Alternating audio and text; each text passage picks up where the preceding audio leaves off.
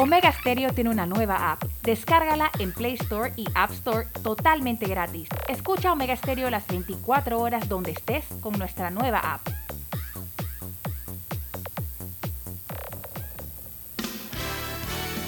La mejor franja informativa matutina inicia a partir de este momento con un análisis completo del acontecer nacional e internacional. Noticiero Omega Estéreo.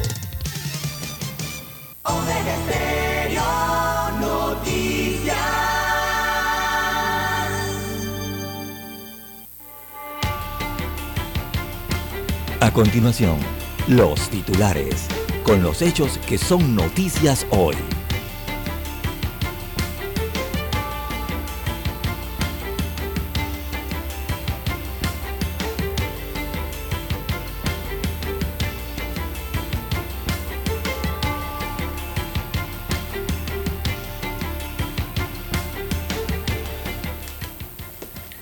Recaudo de la Caja del Seguro Social no da para pagar 2.087 millones de dólares a jubilados.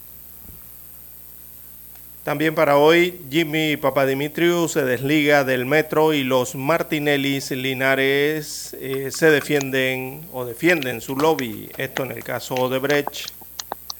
También para hoy, amigos oyentes, oficialistas eh, protegen los incentivos al turismo, así como usted lo oye la propuesta de ley que buscaba derogar dos normas eh, que permiten que el Estado reembolse a los inversionistas del sector turismo la totalidad del dinero que estos destinen a infraestructuras turísticas fuera del Distrito de Panamá, no prosperó en la Comisión de Comercio de la Asamblea Nacional.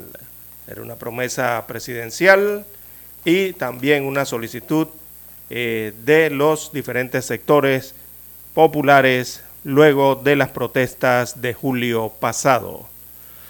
También para hoy tenemos que Tribunal Electoral anula expulsión de los diputados de, de Cambio Democrático.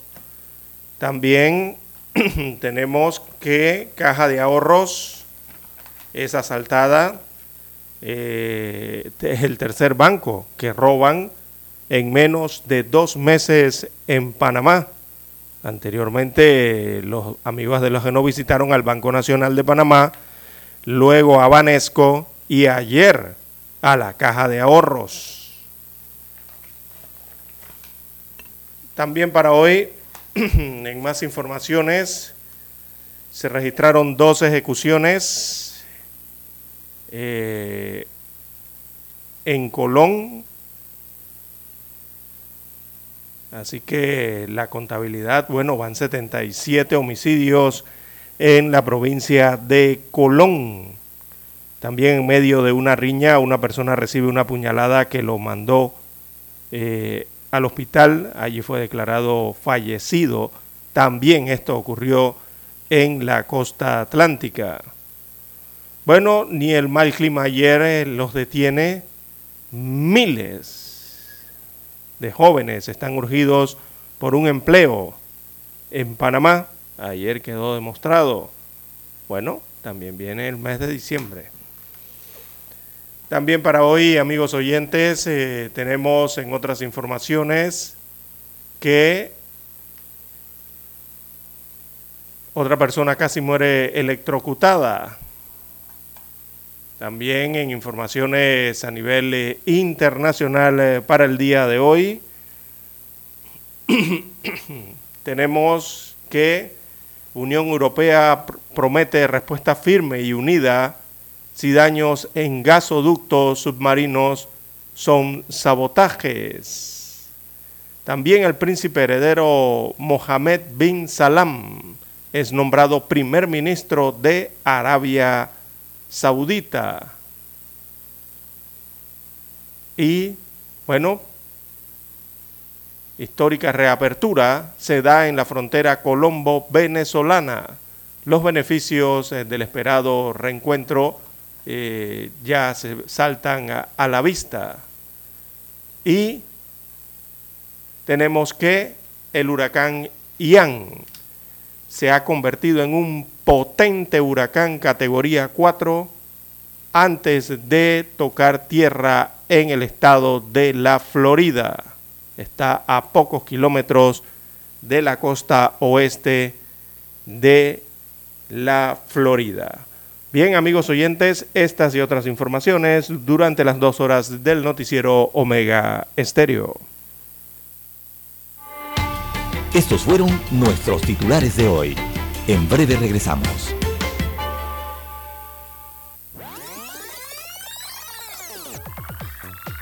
Omega Stereo tiene una nueva app. Descárgala en Play Store y App Store totalmente gratis. Escucha Omega Stereo las 24 horas donde estés con nuestra nueva app.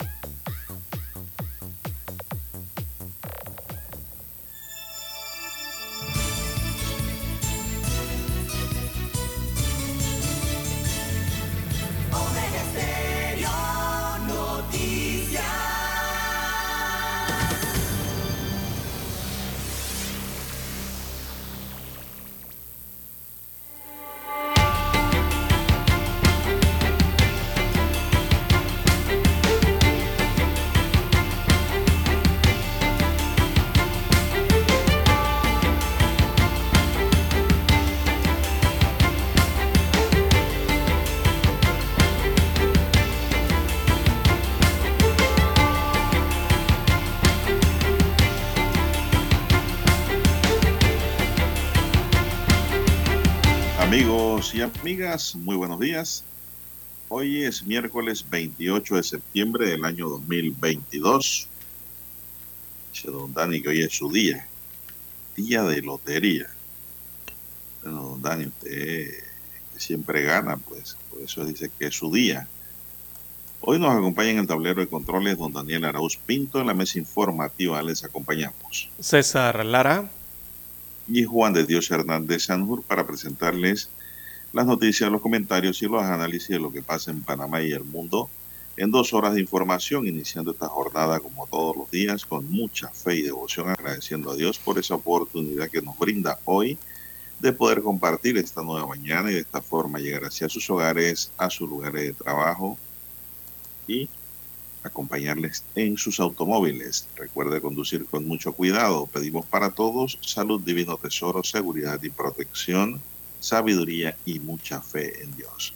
Mi línea directa de comunicación es el WhatsApp doble seis catorce catorce cuarenta y cinco. Ahí me pueden escribir al doble seis catorce catorce cuarenta y cinco. Mientras que don César Lara está en redes sociales. Don César, ¿cuál es su cuenta? Bien, estamos en las redes sociales en arroba César Lara R, arroba César Lara R es mi cuenta en la red social Twitter, también para Instagram Allí puede enviar sus mensajes, sus comentarios, denuncias, fotodenuncias, el reporte del tráfico temprano por la mañana, esos incidentes o accidentes. Eh, bien, don Juan de Dios, buenos días a usted, a don Daniel, a todos los amigos oyentes que nos escuchan a nivel nacional, todas las provincias, con marcas área marítima, dos señales cubren el territorio nacional, también los que están en omegaestereo.com, allí la cobertura es a nivel mundial, los que ya han activado su aplicación de Omega Estéreo, eh, si no la tiene, bueno, usted la puede descargar desde su tienda Android o iOS para su dispositivo eh, móvil o, su celular.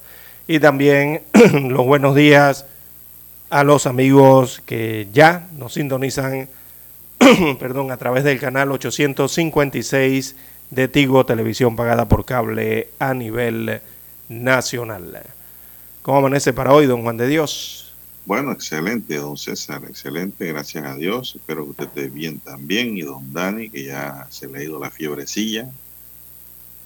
Tiene una fiebrecilla de pollo que lo incapacitó. Ya está recuperado, dice. Está tomando mucha sopa.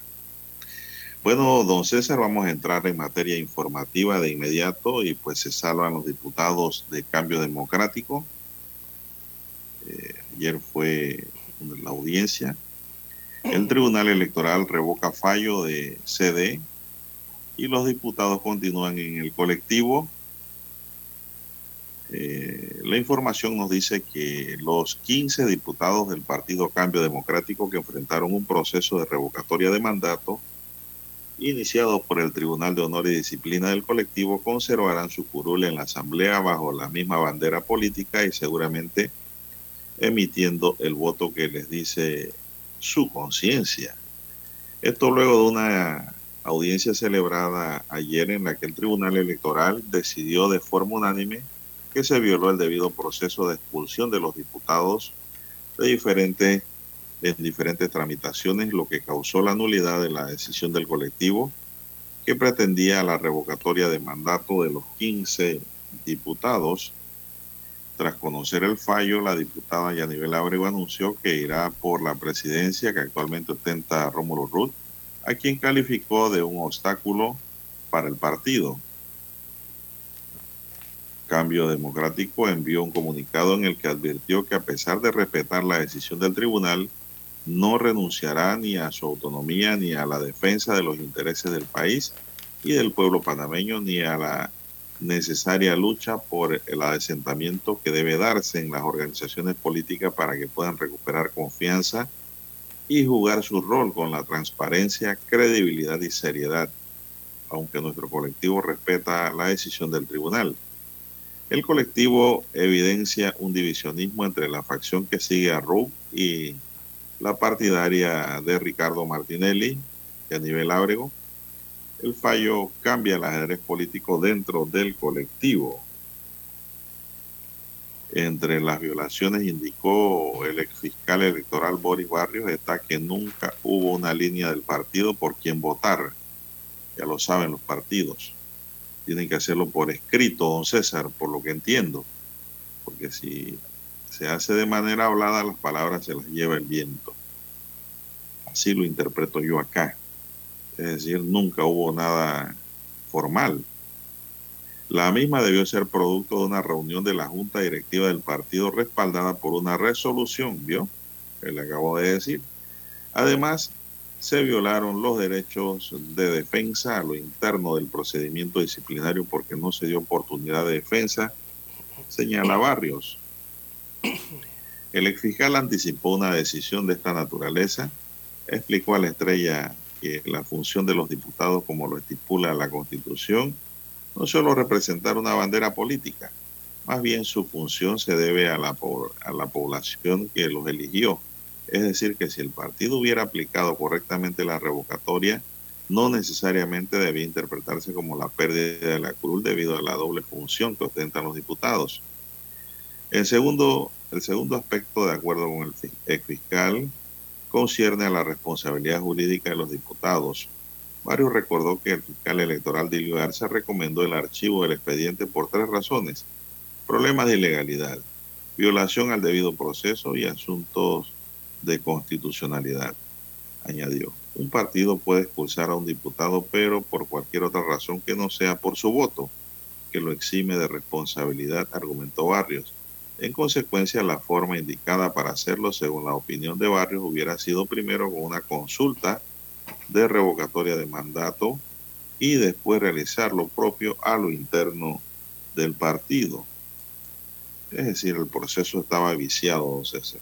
El Tribunal de Honor y el propio partido no cumplieron a cabalidad lo que indica la norma y se desapegaron al debido proceso. No sé si tiene algo usted que comentar sobre este tema. Bueno, el Tribunal Electoral emitió su fallo, don Juan de Dios, y los 14 diputados se mantienen como diputados y se mantienen como miembros del partido Cambio Democrático. Estos, estas investigaciones y estos procesos internos de los partidos, don César, no generalmente no revisten una formalidad Primero,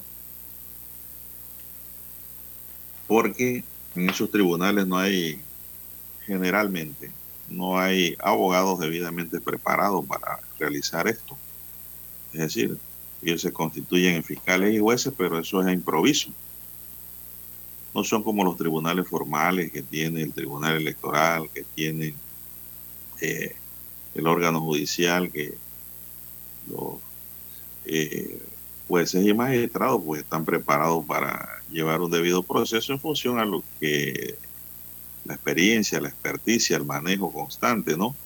Acá estos tribunales se constituyen a improvisos para llevar un proceso que generalmente terminan así, don César, porque no tienen la debida formalidad y no tienen la debida formación tampoco para poder llevar un proceso con resultados positivos como se, como se pretendía para la parte eh, de la cúpula del Partido Cambio Democrático. Así que pues se mantienen los 15 diputados dentro del CD y ahora van a disputarle a Rómulo Rod el liderazgo, César, para luego irse con Ricardo Martinelli si es que va a correr para las próximas elecciones, que eso también está en veremos, amigos y amigas. Bueno, ¿qué más podemos decir, don César? Si aquí esa es la información. Bien, y es la decisión del Tribunal Electoral, recordemos, máximo organismo electoral en Panamá. Bien, las 5.50 minutos de la mañana en todo el territorio, don Juan de Dios. Hay que hacer la pausa, cumplir con la pausa y retornamos. La mejor franja informativa matutina está en los 107.3 FM de Omega Estéreo, 530 AM. Noticiero Omega Estéreo presenta los hechos nacionales e internacionales más relevantes del día. 730 AM. Infoanálisis. Con entrevistas y análisis con los personajes que son noticia. De 8 y 30 a 9 y 30 de la mañana, sin rodeos. Con Álvaro Alvarado. De lunes a viernes. Por Omega Estéreo.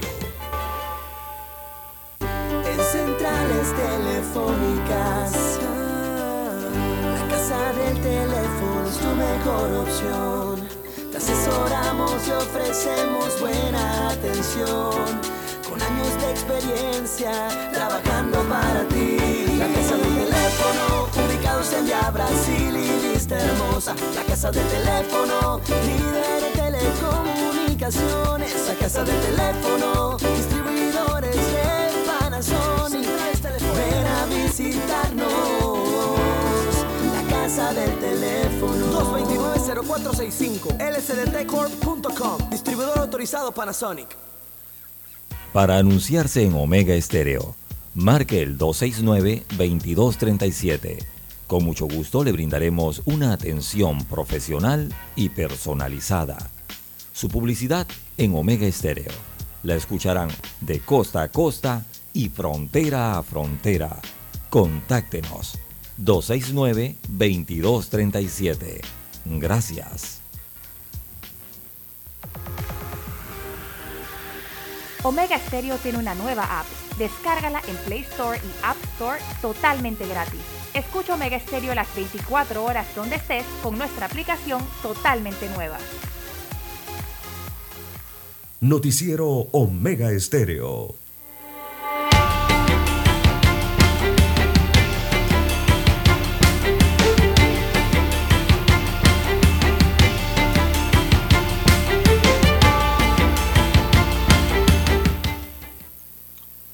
Bien, avanzamos en esta mañana, don César. ¿Qué hora tenemos ya?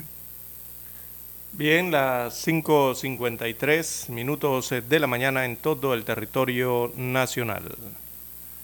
Bueno, don César, ayer miles de panameños se dieron cita a una convocatoria por un empleo. Sí, sorprendente. usted se percató de esta situación que se dio en una llamada feria de empleo que se inició en la mañana en el área de Bellavista, cerca de los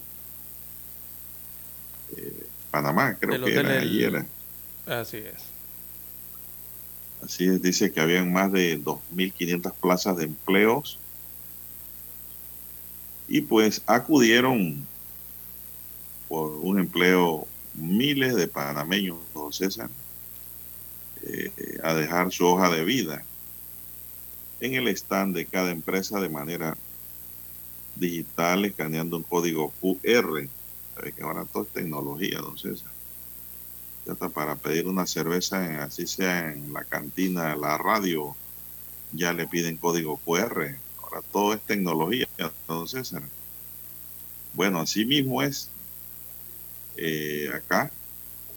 Una enorme cantidad de panameños acudió al centro de convenciones del Hotel El Panamá a una feria de empleo de 50 empresas organizadas por Expo Concerta, don César.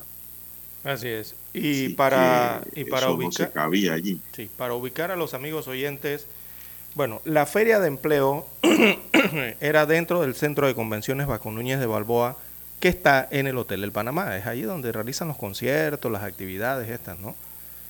Y la fila, para que usted tenga una idea, usted, la mayoría de los panameños sabe que el Hotel del Panamá, sus instalaciones, casi abarcan media cuadra, don Juan de Dios, eh, esa cuadra principal allí cerca de la iglesia del Carmen. Bueno, la fila hacía casi toda la cuadra entera, don Juan de Dios. Arrancaba desde el centro de convenciones, salía de del terreno del hotel y se iba por toda la acera de la vía Batista en dirección contraria hacia la iglesia del Carmen.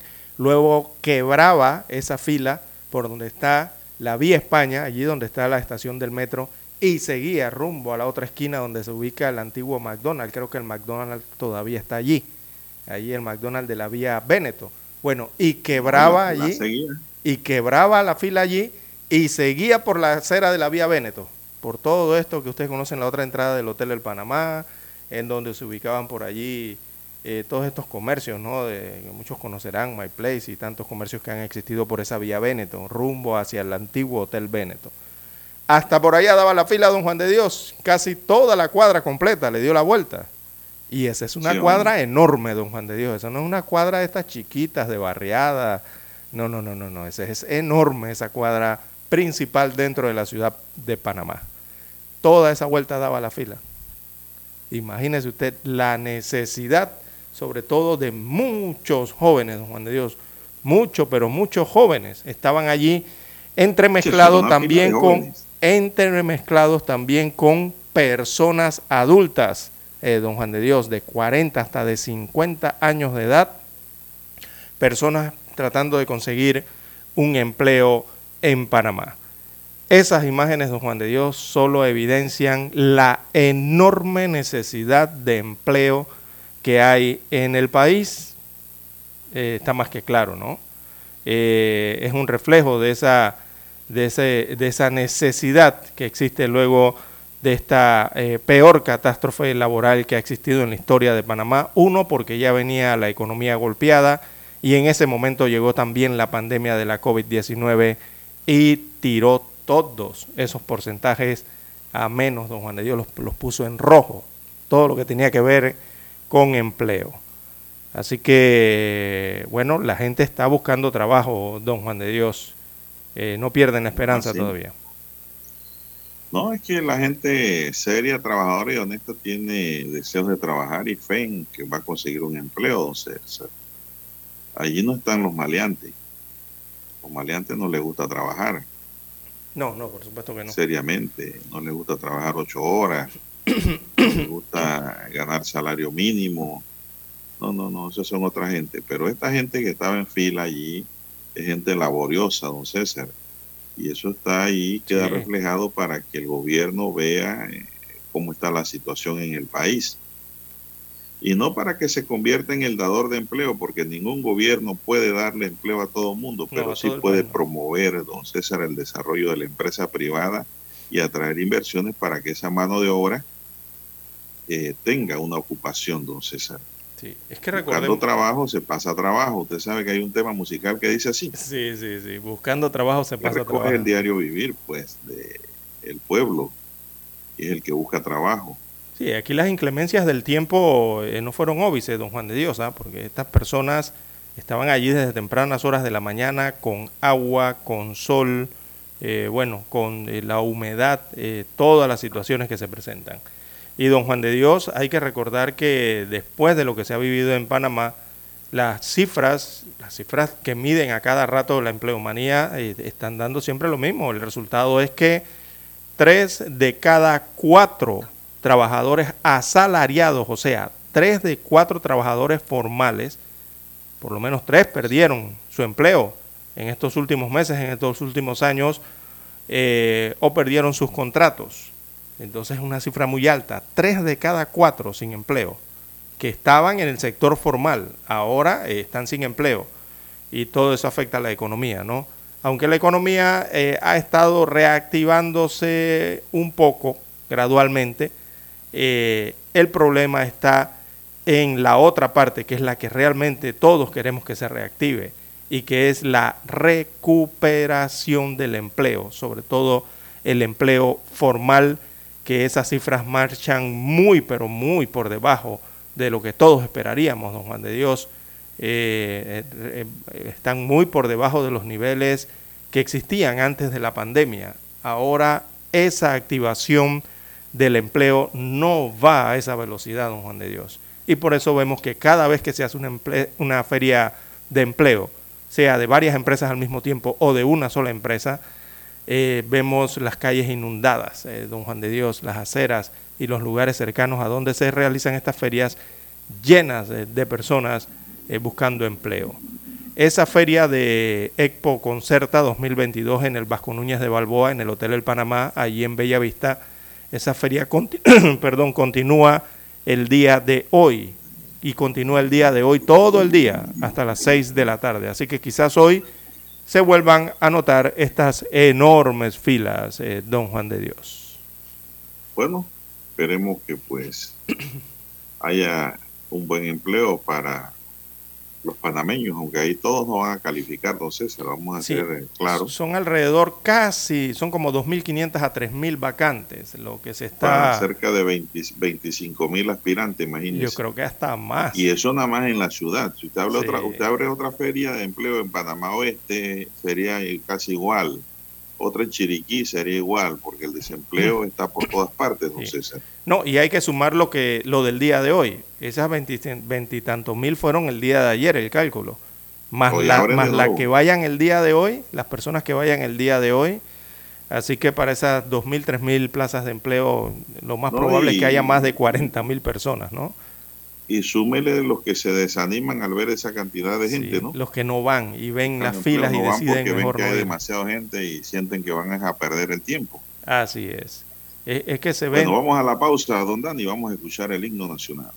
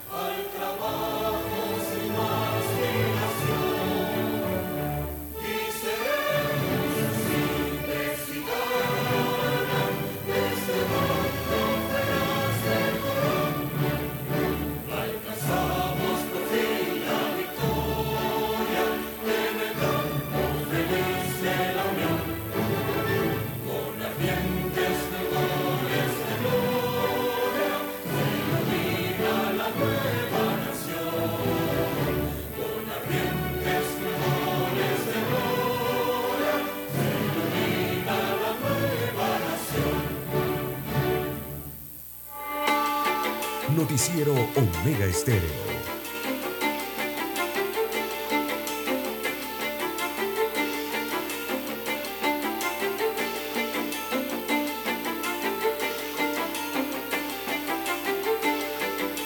Bien. Avanzamos, amigos y amigas. 6-5. Antes, eh, para cerrar el tema anterior, don Juan de Dios, nos consultan a través de las redes eh, que si hoy esa feria sigue, eh, sí, el día de hoy eh, esa feria tendrá un horario de 10 de la mañana hasta las 6 de la tarde. Es el horario de apertura de, para recibir las propuestas de los posibles trabajadores.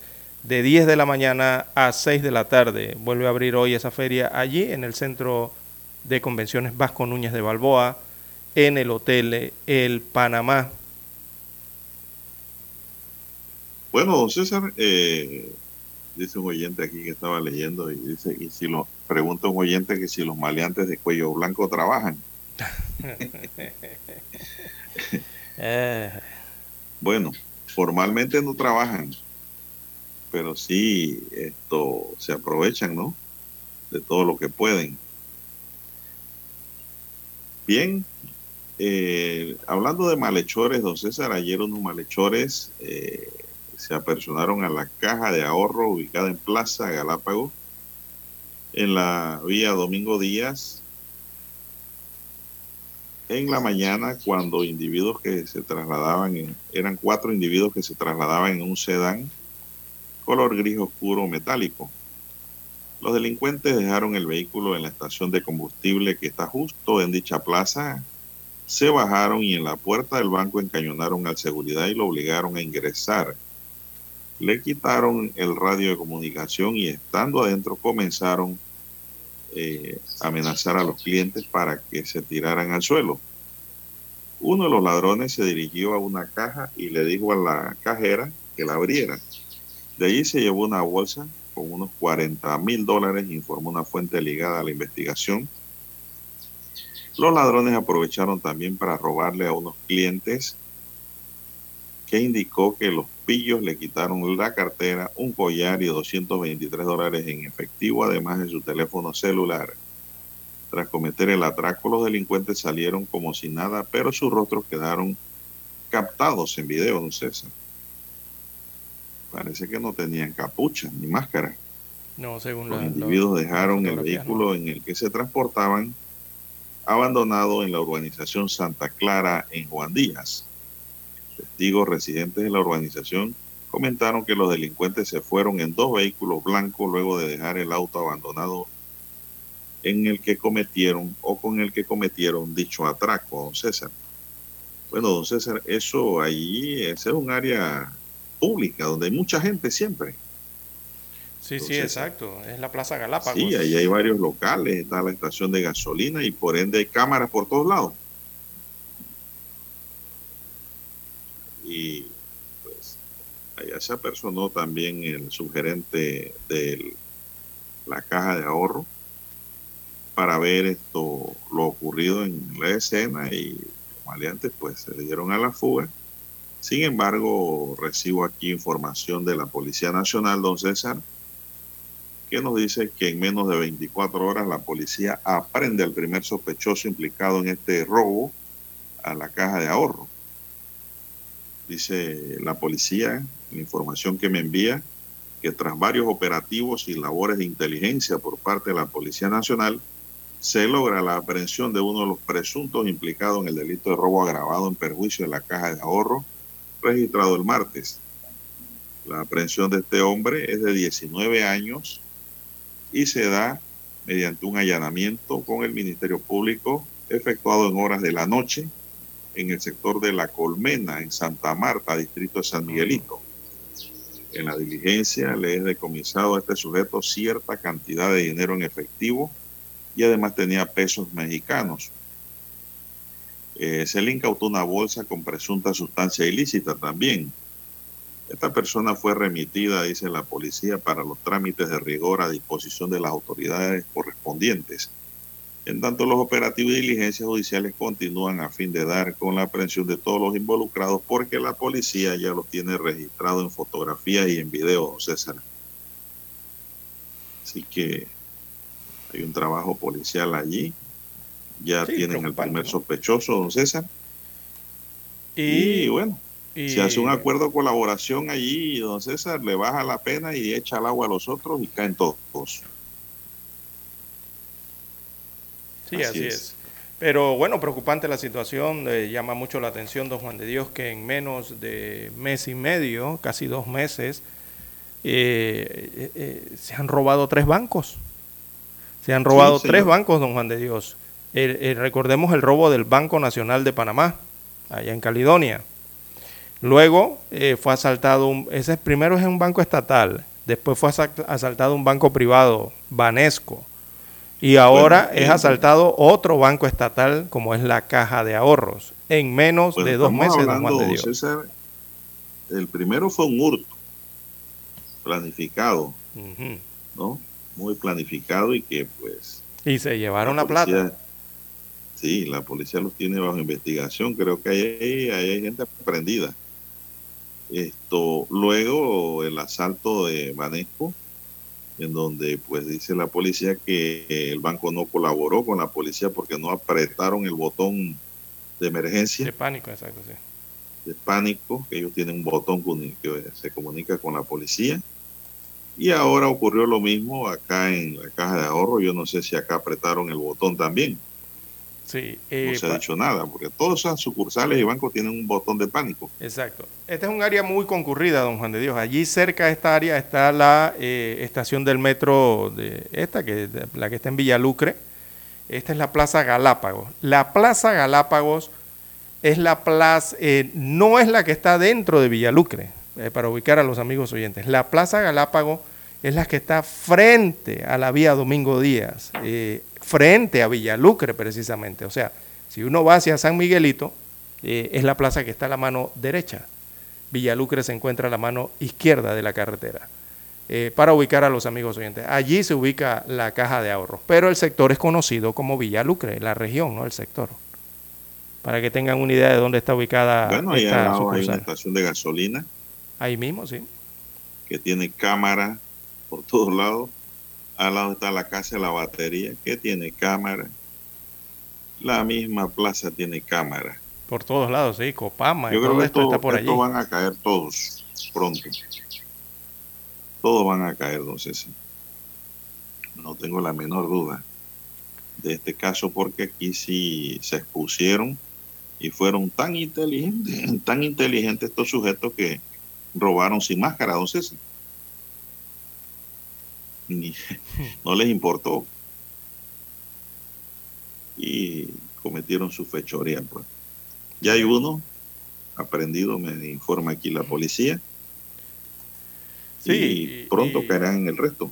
No, y tiene, debe haber una banda. Todos, hay que investigar. Este aprendido desde 19 años.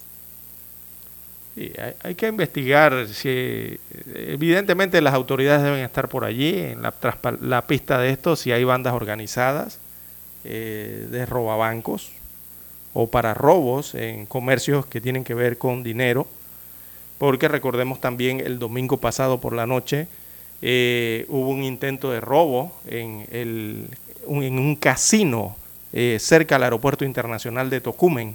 Ah, ahí le fue mal. Eh, en esa les fue mal, pero lo que estamos viendo que la tendencia es ir a comercios donde hay gran cantidad de dinero en efectivo, don Juan de Dios. Si no es un banco, es un casino o lugares donde hay mucho dinero, donde hay cajas, donde hay mucho dinero. Entonces, eh, las autoridades seguramente deben estar, estar, tras la pista de toda esta situación, eh, averiguar si hay bandas que se están dedicando a esto en el país o si vienen de fuera a dedicarse a esto también. Bueno, don César, ha llegado el momento de hacer otra pausa. Don Dani, vamos a la pausa y regresamos con más noticias. La mejor franja informativa matutina está en los 107.3 FM de Omega Estéreo, 530 AM. Noticiero Omega Estéreo presenta los hechos nacionales e internacionales más relevantes del día. 730 AM. Infoanálisis, con entrevistas y análisis con los personajes que son noticia de 8 y 30 a 9 y 30 de la mañana, sin rodeos, con Álvaro Alvarado, de lunes a viernes, por Omega Estéreo.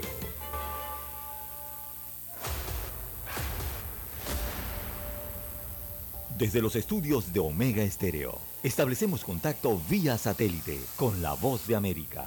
Desde Washington, presentamos el reportaje internacional.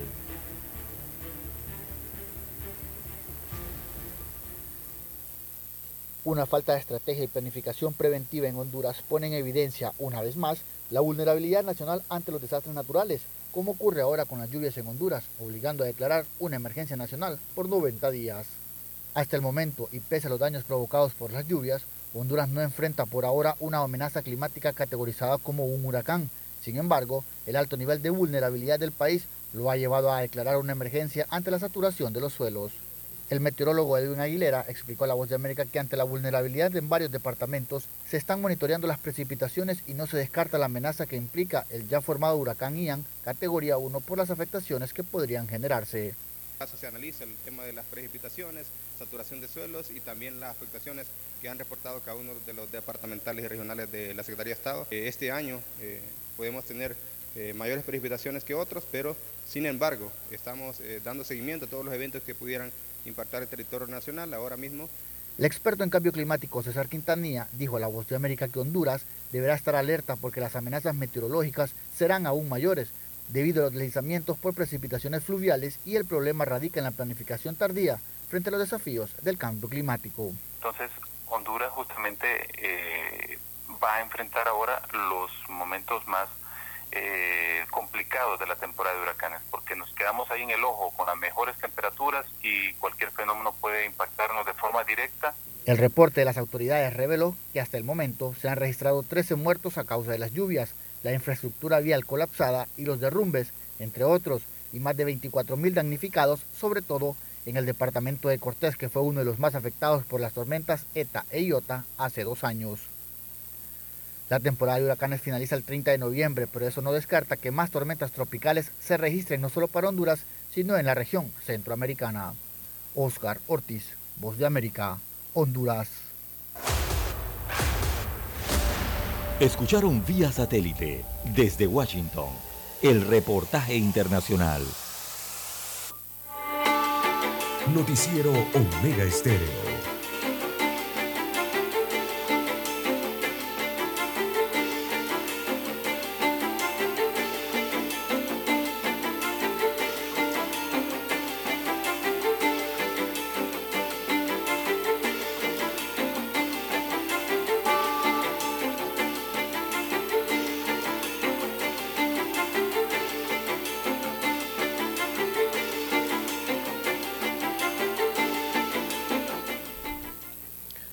Bien, las 6.18, 6.18 minutos eh, de la mañana en todo el territorio nacional. En más informaciones eh, para la mañana de hoy, don Juan de Dios, bueno, una de carácter general, que también es internacional, pero por la relevancia hay que darla a conocer temprano. El huracán Ian se convirtió esta madrugada en huracán categoría 4, subió a categoría 4 eh, y esa es una categoría mayor, ya es considerado un potente o devastador huracán. Eh, está cerca a la costa de la Florida, se espera que en horas del mediodía de hoy haga toque tierra finalmente en el estado de la Florida, en algún punto entre eh, Northport, esto es en Cape Coral, y la bahía de Tampa Bay. Por allí estará tocando tierra el huracán. Eh, y lastimosamente para estas localidades en Florida, el huracán está teniendo una trayectoria lateral por el momento, o sea, va paralelo a la costa en este momento de eh, Florida, de estas, de estas ciudades al oeste de Florida. Y eso significa, no es buena noticia, por lo menos para algunas de estas ciudades, porque por regla general recordemos que los huracanes, el lado derecho del huracán, eh, cuando va desplazándose es la parte más peligrosa del mismo. Entonces allí es donde están los vientos de mayor velocidad, o sea, la corriente del viento. Eh, y esto es lo que provoca los verdaderos destrozos que hacen los huracanes. Lastimosamente está entrando en esa forma allí cerca a la península de Florida y se dirige entonces ya buscando punto de contacto con tierra eh, cerca a la bahía de Tampa en los Estados Unidos de, América. han existido advertencias en las últimas horas eh, debido a la llegada de este huracán. Eh, anoche todavía las autoridades, el gobernador de Florida, de Santis, instaba a los ciudadanos que viven en los lugares donde va la trayectoria de esta tormenta o este huracán a, evacuar eh, rápidamente por los graves daños que estaría causando Ian en el estado de la Florida una vez toque tierra hoy en horas del mediodía. Y esto lo advertían ayer en su momento porque eh, recordemos que a veces los puentes eh, podrían cerrarse ¿no? en estas ciudades y eh, habría demasiadas personas en las autopistas o en las carreteras. Se provocan estos tranques y estas situaciones. Bueno, el huracán, horas del mediodía hoy, estará golpeando con categoría 4. La categoría 4 nos indica que ese huracán tiene vientos de 225 kilómetros por hora. Son los vientos que lleva este huracán al momento de hacer contacto con la Florida, eh, eso a pocas horas. Esto va a ocasionar marejadas también, eh, ciclónicas eh, y las eh, localidades que, están, que tienen, son, están ubicadas en niveles bajos de la costa de Florida probablemente sufrirán de inundaciones porque se calcula que estas mareas o estas olas producto del movimiento ciclónico lleguen a alcanzar hasta 5 metros de altura. Así que eh, peligroso eh, lo que va a ocurrir eh, en las próximas horas en el estado de la Florida, allá en los Estados Unidos de América. Bien, don César, 6.21 minutos ya en el reloj. Dos muertos y un herido de gravedad fue el saldo que dejó un hecho de sangre que tuvo lugar ayer en la tarde en la comunidad de Villalondra, ubicada en el corregimiento de Puerto Pilón, en la provincia de Colón. Por el momento se desconocen mayores detalles de cómo ocurrió este doble crimen, pues solo ha trascendido que tuvo lugar en un sector apartado y boscoso de Villalondra. Las víctimas de quienes se desconoce su identidad por el momento fallecieron en el paraje mientras que el herido fue llevado desde la escena del crimen hasta un centro médico cercano con pronóstico reservado ya que fue alcanzado por una de las balas en su cabeza. Las unidades lince de la Policía Nacional se presentaron a la escena para delimitar con cinta amarilla el lugar mientras llegaba el personal de la Fiscalía de Homicidio y Femicidio de Colón y Gunayala para iniciar esta investigación de otro doble crimen en la provincia de Colón. Extraoficialmente se informó que la Policía Nacional aprendió ya a un sospechoso y le decomisó un arma de fuego, pero este dato aún no ha sido confirmado por las autoridades. Sin embargo, pues eh, se habla de que este sospechoso ha sido arrestado. Eh, pues está órdenes de la policía. Esto ocurrió en Colón, en Puerto Pilón, lugar apartado. Sí. Eh, 6.23 minutos. Bueno, estamos dando eh, la información del huracán. bueno, hay un reporte de última hora que viene desde el Centro Nacional de Huracanes de los Estados Unidos en Miami. Y ese reporte eh, no es regular que lo hagan de esta forma, pero están avisando. Eh, han señalado desde el Centro de Huracanes que en estos últimos minutos este huracán ha tenido una rápida intensificación al lado de la costa eh, de Florida. Ahora aumentó su velocidad de viento, don Juan de Dios, y bajó aún más la presión atmosférica en el área central. Cuando los, los huracanes, la presión atmosférica baja, es porque tienen más potencia o están ganando más fuerza y los vientos son mayores entonces. Está registrando en este momento este huracán, en, este reporte inusual que hace el, el, centro de huracanes, ahora aumentó su velocidad a 250 kilómetros por hora y la sigue intensificando, o sea, no se detiene al, al, al estar cerca de la costa eh, un comportamiento, bueno, inusual que pasa, pero ha aumentado sus vientos a 250 kilómetros por hora y están haciendo advertencias eh, muy, eh, eh, puntuales para los residentes de la costa oeste de la Florida. es un huracán catastrófico, señala, va a causar daños catastróficos, vientos catastróficos, lo miden así, y, e inundaciones, marcan aquí en la península de la Florida debido a la rápida intensificación de Ian, según marca el reporte meteorológico del Centro Nacional de Huracanes de los Estados Unidos de América. Así que se torna aún más peligroso, más devastador, más potente este huracán al momento que haga contacto con la península a eso de las 12 eh, mediodía de hoy. Bueno, mientras usted nos informa internacionalmente sobre ese huracán, acá en Panamá otro huracán, que es la Comisión de Comercio y Asuntos Económicos de la Asamblea Nacional, controlada por el PRD, rechazó el proyecto de ley presentado por el Ejecutivo que derogaba los incentivos turísticos a grupos privilegiados.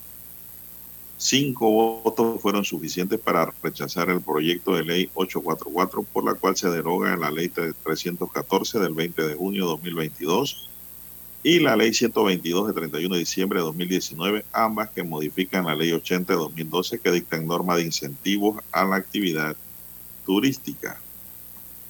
El presidente de la República, Laurentino Cortizo, previo al inicio de la Mesa Única del Diálogo integrada por los gremios y organizaciones sociales y representantes del órgano ejecutivo como consecuencia de las protestas de varios sectores de la población originadas por el alza en el precio del combustible y otros temas consensuados, se comprometió a derogar las dos leyes y ahora la Asamblea, pues, eh, con sus propios diputados eh, del PRD, le ha sacado la tabla al Ejecutivo. Y a todos, porque esto era parte, don Juan de Dios, de una solicitud que generó en el país protestas, don Juan de Dios, cierres de calles y, medio mes paralizado el país. El problema es que la Asamblea en la pasada protesta a nivel nacional pasaron agachados y los protestantes no la cogieron con los diputados. Eso fue un error de la protesta. Ellos también son gran responsables de lo que pasa económicamente en el país. César, son responsables de todas las cosas, desde el punto de vista de formación y cambio de leyes. A mí me preocupa esa decisión. Son ciegos los dirigentes de los grupos indígenas y de los sindicatos que jamás implicaron a los diputados en estos problemas para que formaran parte también de la solución al conflicto. Debieron sentarlos en la mesa general del diálogo también y comprometerlos, don César. Y no lo hicieron, cosa que no ha tenido explicación todavía en la población panameña. ¿Por qué no? Y esto preocupa, eso no ocurrió así? Y esto preocupa, don Juan de Dios, esta decisión que se tomó ayer en la Asamblea Nacional, porque eh, las decisiones anteriores, este proyecto llegó a la Asamblea para derogar esas leyes porque hubo consenso en otras instancias. Primero el consenso social, producto de, de las protestas, el consenso en la mesa del diálogo, después el consenso del propio presidente de la República de Panamá, que en conferencia de prensa anunció que iba a enviar el proyecto para derogar esas leyes.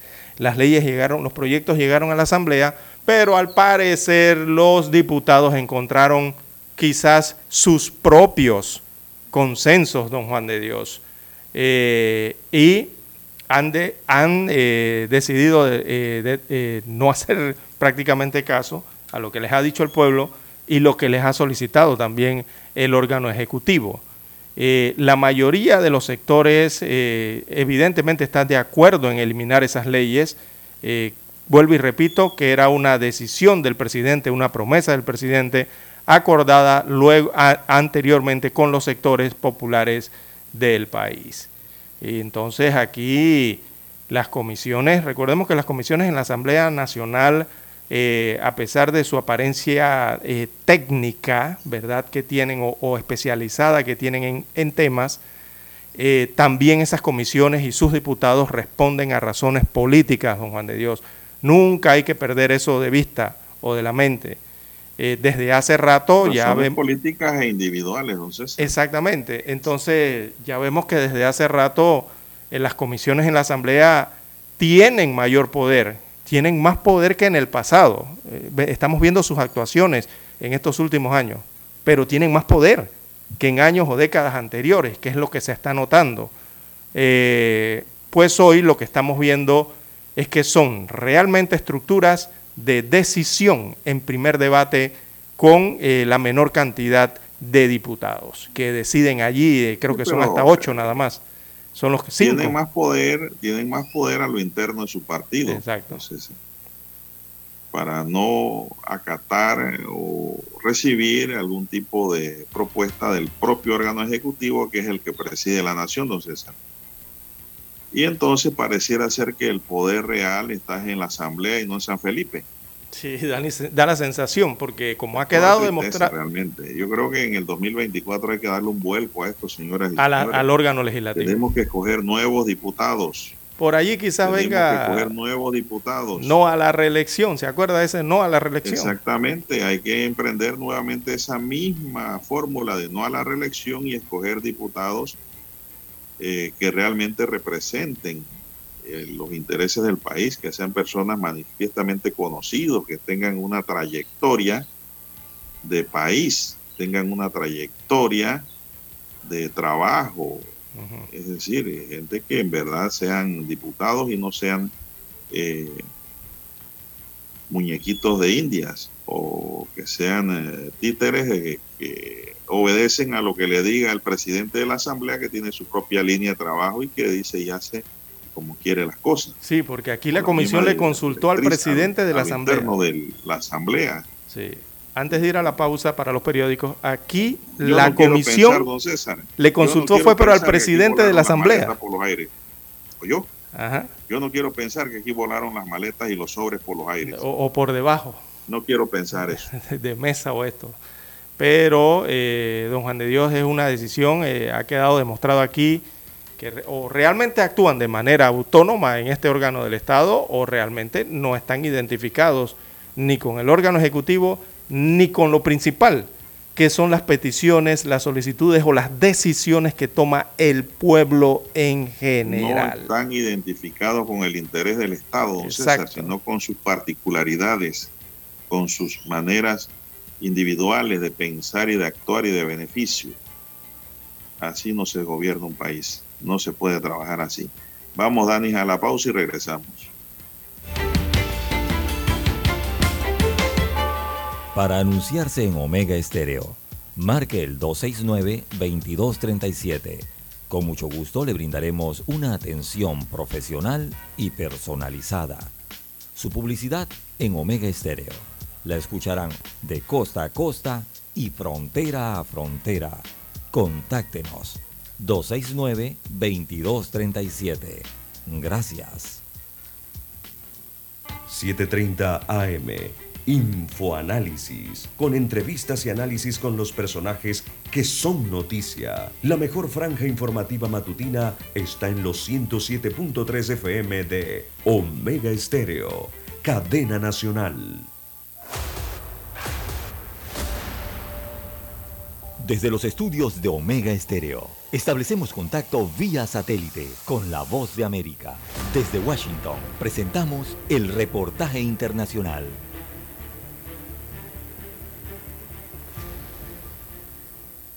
La pandemia del COVID-19 no ha terminado y el virus continúa causando una pérdida significativa de vidas y medios de subsistencia, obstaculizando la recuperación económica mundial. Sin embargo, el director de la Organización Mundial de la Salud, la OMS, Tedros Adhanom Ghebreyesus, sostuvo que el mundo nunca ha estado en una mejor posición para terminar con la pandemia del COVID-19 como una emergencia de salud global. El titular de la OMS aseguró hace algunos días. Una de las preguntas más frecuentes que me hacen es, ¿dónde estamos? ¿Ha terminado la pandemia? En nuestras reuniones informativas con los medios de comunicación durante las últimas dos semanas, he dicho que la pandemia no ha terminado, pero que el final está a la vista. Ambas cosas son ciertas. La OMS tiene el objetivo de evaluar los avances de las vacunas, diagnósticos y tratamientos contra el COVID-19, identificar las áreas prioritarias para acelerar el acceso equitativo a estos tratamientos y movilizar apoyo político adicional para poner fin a la pandemia este año, según declaraciones del doctor Jesús durante un evento celebrado en el marco del debate de alto nivel que se realizó en el curso de la Asamblea General de las Naciones Unidas. Sin embargo, durante este evento, también el responsable de la OMS alertó que los números alentados ocultan una serie de disparidades que ponen en riesgo a toda la gente y mencionó, por ejemplo, que en los países de renta baja solo el 19% de la población está vacunada, en contraste con el 75% de inmunización en las naciones de ingresos altos. Sala de redacción, Voz de América.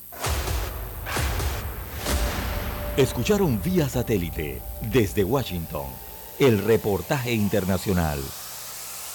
Noticiero Omega Estéreo. Las noticias impresas en tinta sobre papel. Con ustedes. Escuchando el periódico. Los titulares de las primeras planas de los diarios estándares de circulación en Panamá.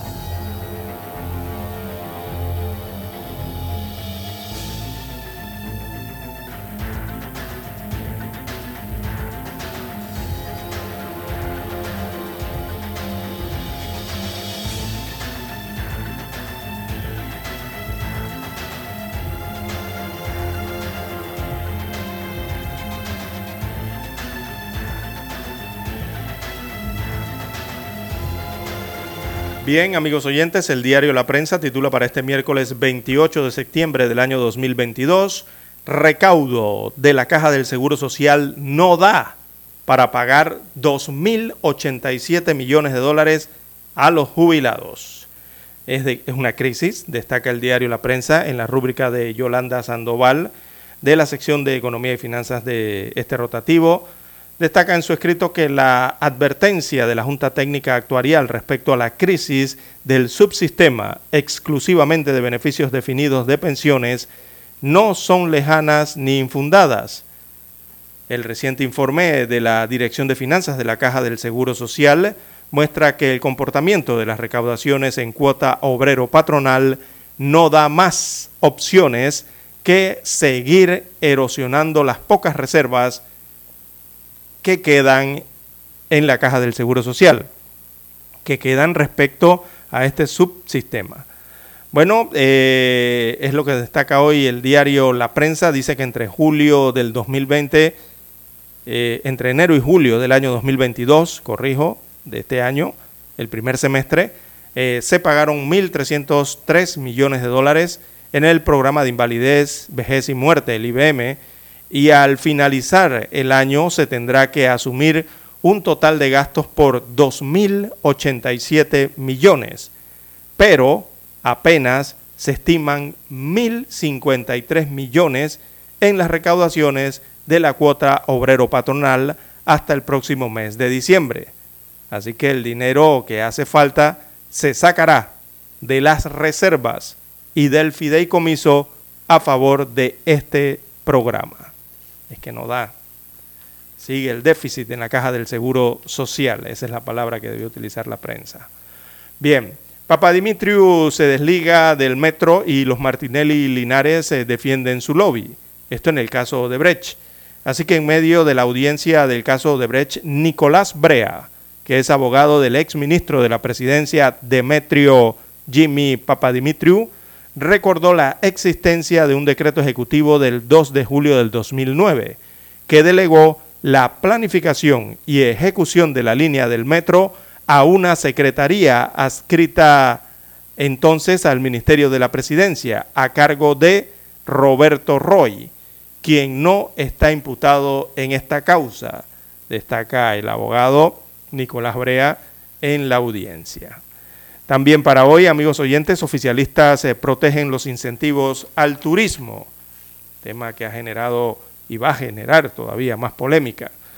Bueno, la propuesta de ley que buscaba derogar dos normas que permitían que el Estado reembolse a los inversionistas del sector turismo la totalidad del dinero que estos destinen a infraestructuras turísticas fuera del Distrito de Panamá, no prosperó en la Comisión de Comercio de la Asamblea Nacional.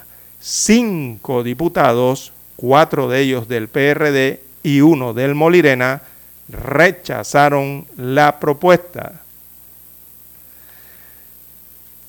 Bien, en más títulos eh, para la mañana de hoy, en el diario La Prensa, tenemos en los deportes listos para eh, festejarse de tú a tú, perdón, de fajarse aquí, de fajarse de tú a tú por un cupo para el clásico También en la sección Vivir Más, el Festival eh, Prisma vuelve este año con todo. En Panorama aparece fotografía del doctor Camilo Aleini. La titulan Aleini busca dirigir la Organización Panamericana de la Salud, que es la Oficina Regional de las Américas de la OMS. También en Panorama aparece el título Diputados de Cambio Democrático logran apoyo del Tribunal Electoral y mantienen su curul. Veamos ahora eh, el reportaje especial. Bueno, lo titulan hoy, Una emergencia le trae suerte a Bagatrac.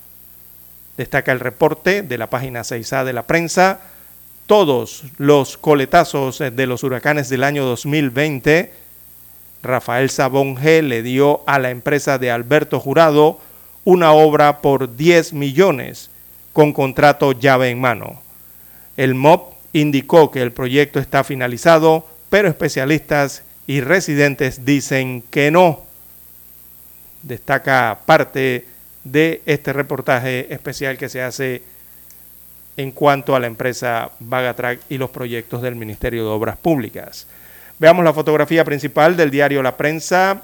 Eh, bueno, esta gráfica ha sido captada en la Universidad de Panamá, por lo tanto es en el corregimiento de Bellavista, aquí en Ciudad Capital y la titulan homenaje a Carlos Bolívar Pedrechi.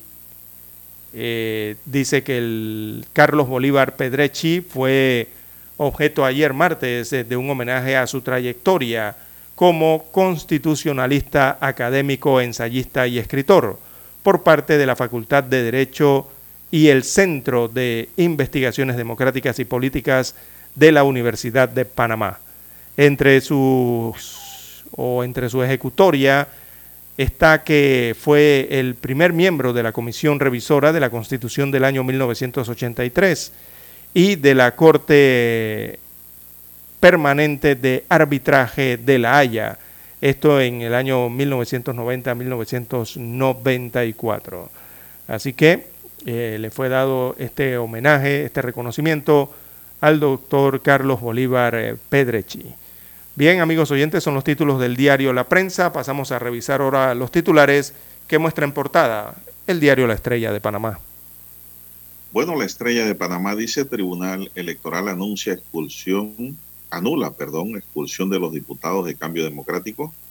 Los magistrados del Tribunal Electoral decidieron en una audiencia anular la decisión del Partido Cambio Democrático de expulsar a los 15 diputados considerados rebeldes por no seguir la línea del colectivo de votar en contra de Cristiano Adames para la presidencia de la Asamblea Nacional el año pasado. Destaca la nota, que así salen librados los 15 diputados. Caja de ahorros, tercer banco que roban en menos de dos meses. En menos de dos meses, tres bancos han sido objeto de robo. El primero fue el Banco Nacional, luego Banesco y ayer la Caja de Ahorros que fue asaltada por cuatro sujetos. La policía inició un operativo. Ya tienen a uno capturado anoche. Abogados defensores en caso de Bres culminarían hoy sus alegatos. El catedrático y constitucionalista Carlos Bolívar Pedrechi recibe homenaje en la Facultad de Derecho de nuestra primera Casa de Estudios Superiores, la Universidad de Panamá. Diputados no avalan propuesta de eliminar incentivos al turismo, tienen otra iniciativa. La empresa Oracle debe pagar 23 millones de dólares por sobornar a funcionarios extranjeros, dice Estados Unidos cientos de personas formalizaron una larga fila para lograr una oportunidad laboral en la feria de empleo que se realizó ayer y continúa hoy en el Centro de Convenciones Vasco Núñez de Balboa del Hotel El Panamá. La tasa de desempleo en el país se ubica, según el mes de abril pasado, en 9,9%. Y también tenemos la deuda pendiente en materia cultural. La ministra de Cultura, Giselle González, reconoció que la reglamentación de la Ley 175 de 3 de noviembre de 2020 que norma las políticas públicas en materia cultural es una deuda pendiente, pero que todas las semanas se realizaron o se realizan reuniones con los sectores involucrados para definir la propuesta. Y en los titulares de Caballete de la Estrella de Panamá dice una plataforma digital sobre los perfiles de la ciencia en el país, según Senacid, que lanza Conecto como plataforma. Y también informa la estrella que la obesidad infantil es un problema. Hay un análisis de las causas sociales y económicas en Panamá. Amigos y amigas, estos son los titulares de la Estrella de Panamá para hoy. Concluimos así la lectura correspondiente a esta fecha. Hasta aquí. Escuchando el periódico. Las noticias de primera plana, impresas en tinta sobre papel.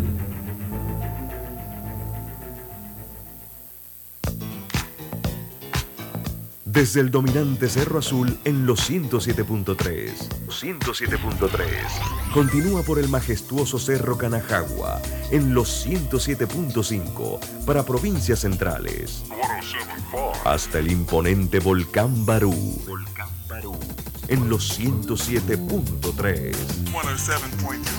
Transmite Omega Estéreo, cadena nacional simultánea. Noticiero Omega Estéreo.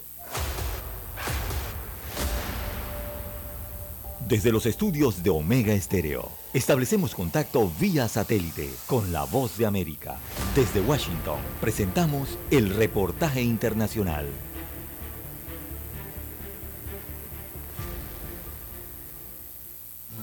Esta nación centroamericana solicita ayuda a la comunidad internacional para resolver problemas generados por causas exógenas. Costa Rica no se da abasto para procesar más de 200.000 solicitudes de refugio por parte de nicaragüenses que huyen de este país, sumados a una gran parte de las más de 1.200 organizaciones no gubernamentales a las que se les canceló su capacidad de funcionar y a los medios de comunicación que ahora operan desde allí. Estamos acudiendo a la comunidad internacional para resolver este asunto, para resolver un problema cuya causa u origen no es Costa Rica. Ángela González, Voz de América, Naciones Unidas. Unidas, Nueva York. Esta nación del Triángulo Norte debe prepararse para enfrentar complejos fenómenos climáticos en la actual temporada de huracanes. Una falta de estrategia y planificación preventiva en Honduras pone en evidencia, una vez más, la vulnerabilidad nacional ante los desastres naturales, como ocurre ahora con las lluvias en Honduras, obligando a declarar una emergencia nacional por 90 días. Oscar Ortiz, Voz de América, Honduras. Tras una noche que algunos habitantes calificaron de apocalíptica, Cuba comenzó a evaluar los daños ocasionados por el ciclón Ian, que atravesó el occidente de la isla y afectó especialmente a Pinar del Río, donde se cultiva el tabaco con el que se elaboran algunos de los mejores cigarros del mundo. Ian surcó los mares próximos a la isla de la Juventud antes de golpear las inmediaciones de la Coloma y salir por la localidad de Puerto Esperanza como una tromba categoría 3 camino a Florida. Los daños fueron menores en las provincias de La Habana, Matanzas, Villa Clara, Santi Espíritus y Ciego de Ávila, indicaron las autoridades. El expresidente boliviano Evo Morales se mostró dispuesto a ser investigado por un operativo policial ordenado durante su gobierno en 2009, en el que murieron tres extranjeros acusados de terrorismo después de que la Comisión Interamericana de Derechos Humanos recomendara al Estado boliviano indagar sobre el episodio. Escucharon vía satélite desde Washington el reportaje internacional.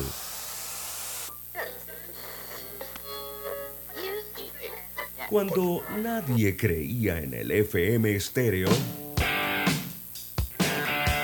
Esta es la nueva generación en radio. Esta es la generación Omega. Construimos el camino que seguirían las demás. Omega Estéreo 41 años de profesionalismo, evolución e innovación. Problemas de tierra, reclamos por accidentes, despidos injustificados, reclamos de herencias, sucesiones, daños y perjuicios. Todo problema legal civil, penal y laboral, consulte al 6614-1445. Licenciado Juan de Dios Hernández le atiende. 6614-1445. Con atención en Panamá, Panamá Este, Panamá Oeste, Colón, Coclé, Santiago, Herrera y Los Santos. Anote y consulte 6614-1445. Es momento de adentrarnos al mar de la información. Este es el resultado de nuestra navegación por las noticias internacionales más importantes en este momento.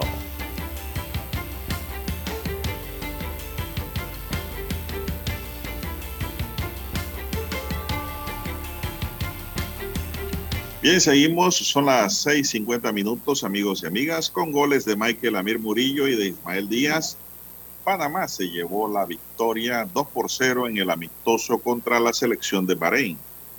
Después de un gran centro de José Córdoba, Murillo anotó el primero en el minuto 18 de tiempo primero, informó la Federación Panameña de Fútbol mientras que Díaz marcó el segundo tanto al minuto 46 de la segunda mitad tras una gran definición frente a la portería rival.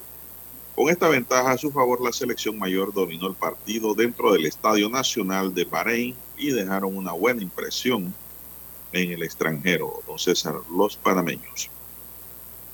Son las 6.50 minutos. ¿Qué más tenemos? Bien, don Juan de Dios. También tenemos para hoy en Europa bueno, el Servicio Sismológico de Suecia detecta explosiones cerca de la fuga del Nord Stream 1 y 2. El Nord Stream 1 y 2 eh, es el gasoducto que transporta gas ruso hacia Europa. Así que eh, desde Suecia informan eh, este martes que se han detectado dos explosiones cerca del lugar donde se produjeron fugas de los gasoductos rusos Nord Stream 1 y Nord Stream 2 en aguas del mar Báltico. Las explosiones submarinas quedaron registradas poco antes de que aparecieran esas fugas inusuales, cuya causa aún no ha sido aclarada, porque están envueltas en sospechas de sabotaje entre los gobiernos de Alemania y Dinamarca, mientras que Rusia ha expresado su alarma al respecto. Bueno, la Dirección General de Energía de Dinamarca elevó este martes el nivel de emergencia en sectores eléctricos y gasístico tras detectarse en las últimas horas tres fugas en esos gasoductos rusos. Las autoridades entonces habían informado inicialmente que la fuga en el Nord Stream 2 en aguas danesas en el Báltico y posteriormente otras dos fugas fueron informadas en el Nord Stream 1 una en aguas eh, de este país nórdico y la otra en la vecina Suecia cerca de la isla de Bornholm. Así que se está investigando esto, don Juan de Dios, estos sucesos quedaron registrados, e incluso hay fotografías y videos eh, de, los, eh, de la vigilancia que hay por, este, por esta área del mar Báltico.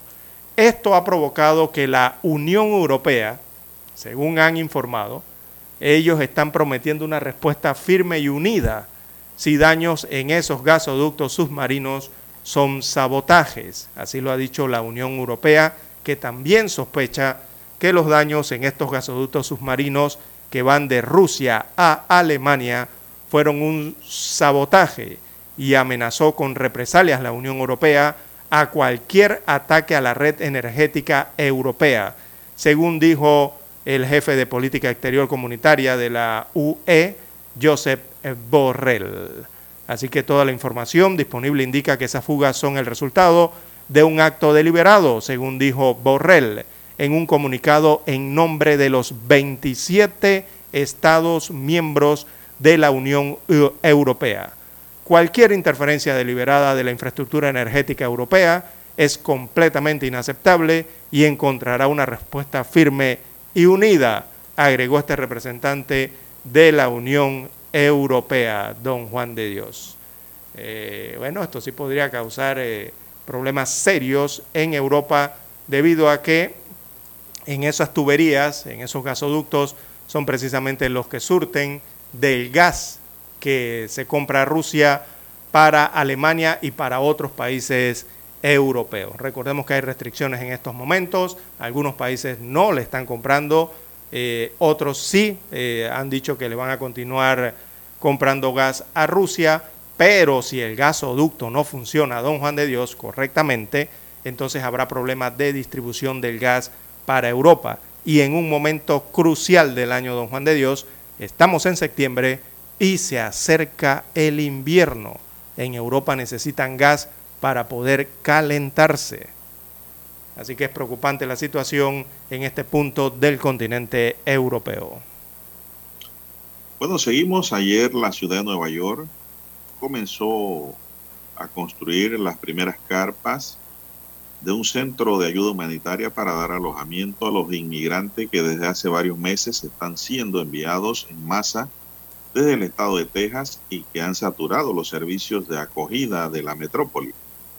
Varias decenas de trabajadores, en su mayoría latinoamericanos, se afanaban este martes en el montaje del esqueleto de dos enormes tiendas o carpas entre grúas, vehículos de carga y camiones que transportaban equipos para instalar baños portátiles.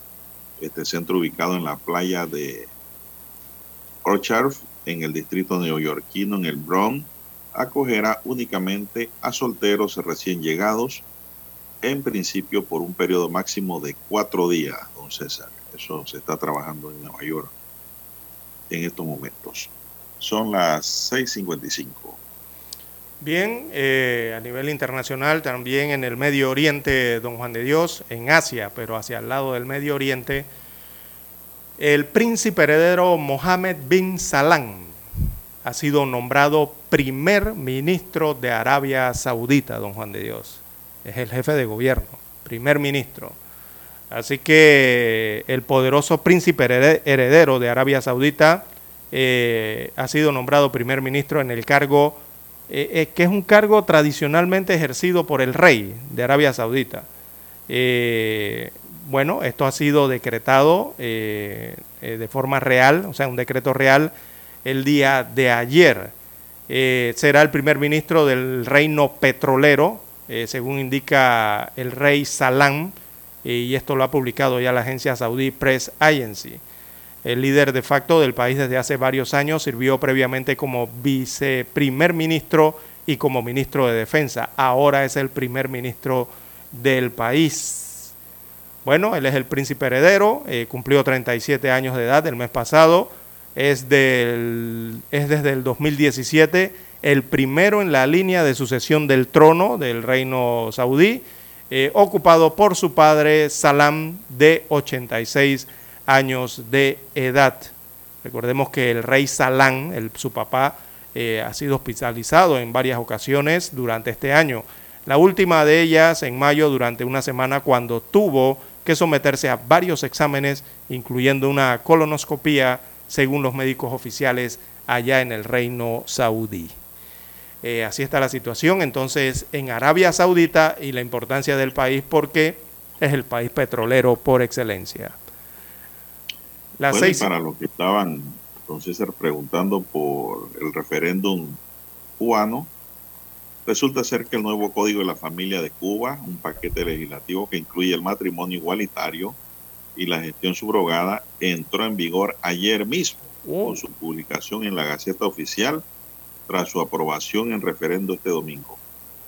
Antes de su publicación en la Gaceta Oficial, la ley fue firmada y refrendada por el presidente cubano Miguel Díaz Canel y también por el titular de la Asamblea Nacional del Poder Popular, Esteban Lazo. El referendo dio el sí al nuevo Código de Familia que sustituye al anterior de 1975 con el 66,87% de los votos emitidos, o sea, 3.936.790 de un total de 8.447.000 467 personas registradas en el padrón electoral. Es decir, menos de la mitad de los cubanos dieron el sí. Esta consulta popular en las urnas cubanas ha sido la primera para una ley particular y la tercera en general que se realiza en la isla de Cuba desde el triunfo de la revolución en el año 1959.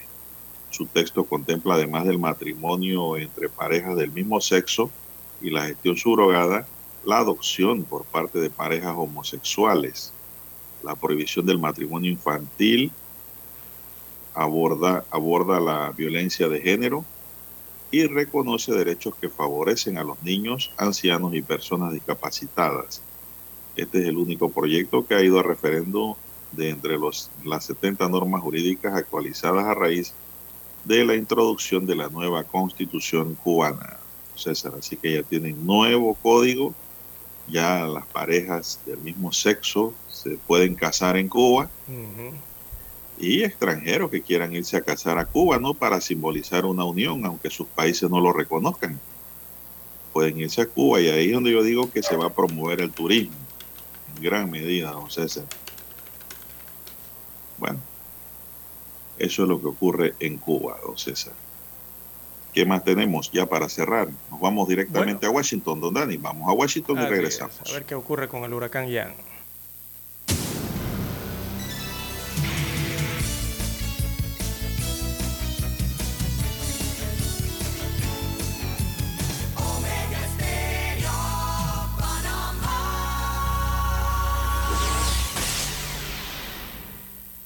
El satélite indica que es momento de nuestra conexión. Desde Washington vía satélite y para Omega Estéreo de Panamá, buenos días América. Buenos días América, vía satélite desde Washington.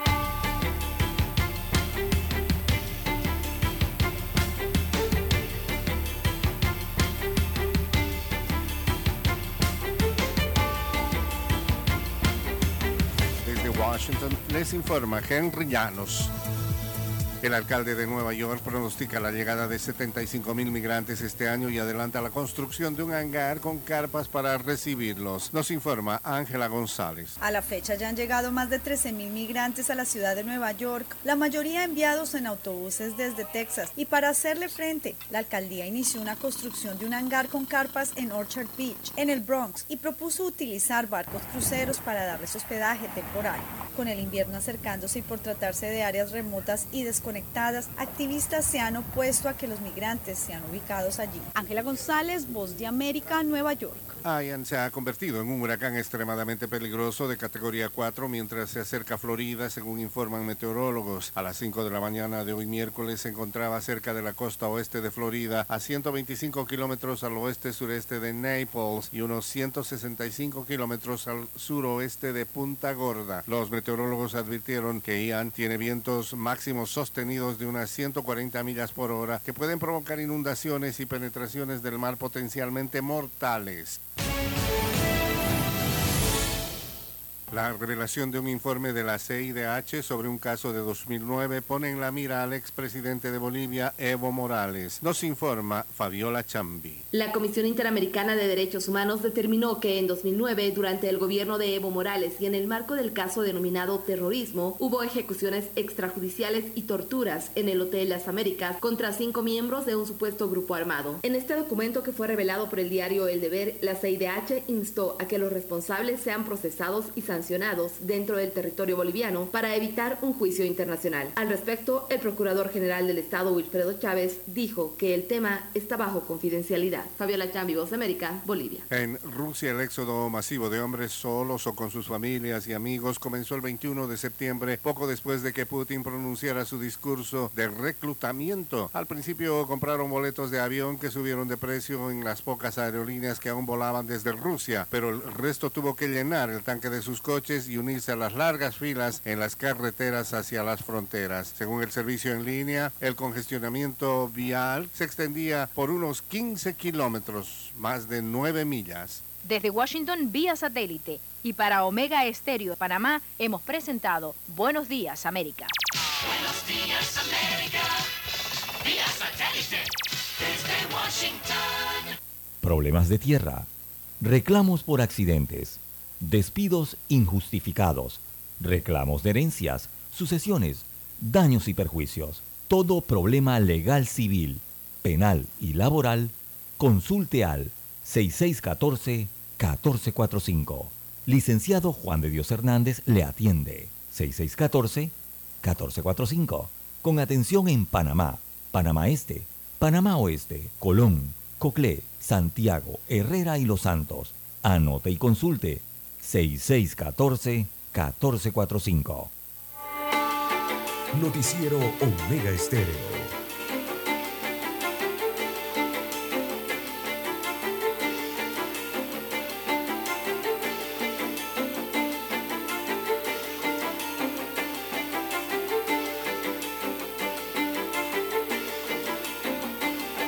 Bien, amigos y amigas, seguimos, don César, 7, 4 minutos. La aerolínea Wingo anunció ayer el aplazamiento temporal de la reanudación de los vuelos a Venezuela que tenía previsto comenzar el 4 de octubre por petición de las autoridades del país caribeño. Wingo había anunciado el pasado 12 de septiembre la reanudación de los vuelos Bogotá a Caracas como parte del restablecimiento de las relaciones diplomáticas entre los dos países y de la reapertura de la frontera, pero tuvo lugar el lunes con la presencia del presidente colombiano Gustavo Petro y de altos funcionarios venezolanos. El gobierno de Venezuela le ha solicitado a Wingo suspender el inicio de sus operaciones aéreas, las cuales estaban inicialmente programadas y autorizadas para el 4 de octubre, señaló la aerolínea en un comunicado. César. Eh, pero estos serían los vuelos desde territorio colombiano hacia territorio venezolano. Sí, señor. Ok. Bueno, sí, porque Wingo, recordemos, es una aerolínea de bandera eh, colombiana, ¿no? El registro es colombiano. Aunque tiene inversionistas panameños. Sí, claro. ¿No? Y la Wingo opera en Panamá. Sí, también, por eso preguntaba si los vuelos era, podrían ser desde aquí. No, son de Colombia, son los de Colombia. Eh, son los de, que van desde los aeropuertos de Colombia hacia los aeropuertos de Venezuela. Eh, bueno, las fronteras las han abierto ya, don Juan de Dios, en, entre Colombia y Venezuela. Hay un puente donde pasa mucha gente todos los días, don Juan de Dios. Eso parece un, parece un mercado persa ese puente que une, eh, creo que es por ahí arriba, por Cúcuta, eh, a Venezuela con Colombia. Eh, en lo que respecta a una histórica reapertura ¿no? entre ambos países. Y eso va a tener sus beneficios para ambos países, evidentemente, ¿no? Porque representa la eliminación de, primero, por un lado, el, el cerco diplomático que existía desde hace varios años eh, iba a traer eso entonces, esa eliminación, ciertos beneficios más allá de los económicos que auguran eh, millonarios intercambios en la parte comercial, en la parte que tiene que ver con migración. Eh, igualmente, la regulación de los miles de documentos que tenían pendientes entre Colombia y Venezuela y el, otro espíritu que siempre han tenido de integración histórica, ¿no? estos países, tanto Colombia como Venezuela. Eh, bien, las 7, 7, 7, 7 minutos eh, de la mañana en todo el territorio nacional. El Pleno de la Asamblea Nacional aprobó en tercer debate el proyecto de ley que dicta el presupuesto para el año 2023 de la ACP. El proyecto 880 que dicta el presupuesto de la Autoridad del Canal de Panamá estima ingresos por 4.652.9 millones de dólares y aportes al Tesoro Nacional por 2.544.6 millones de dólares. Los recursos para la vigencia fiscal del 1 de octubre de 2022 al 30 de septiembre de 2023 representan ingresos por peaje de 3.384.1 millones de dólares, además de otros ingresos por servicios marítimos por un orden de 1.175.1 millones de dólares. Sucedió ayer en la Asamblea, pues ya tiene la ACP su nuevo presupuesto para el año 2023.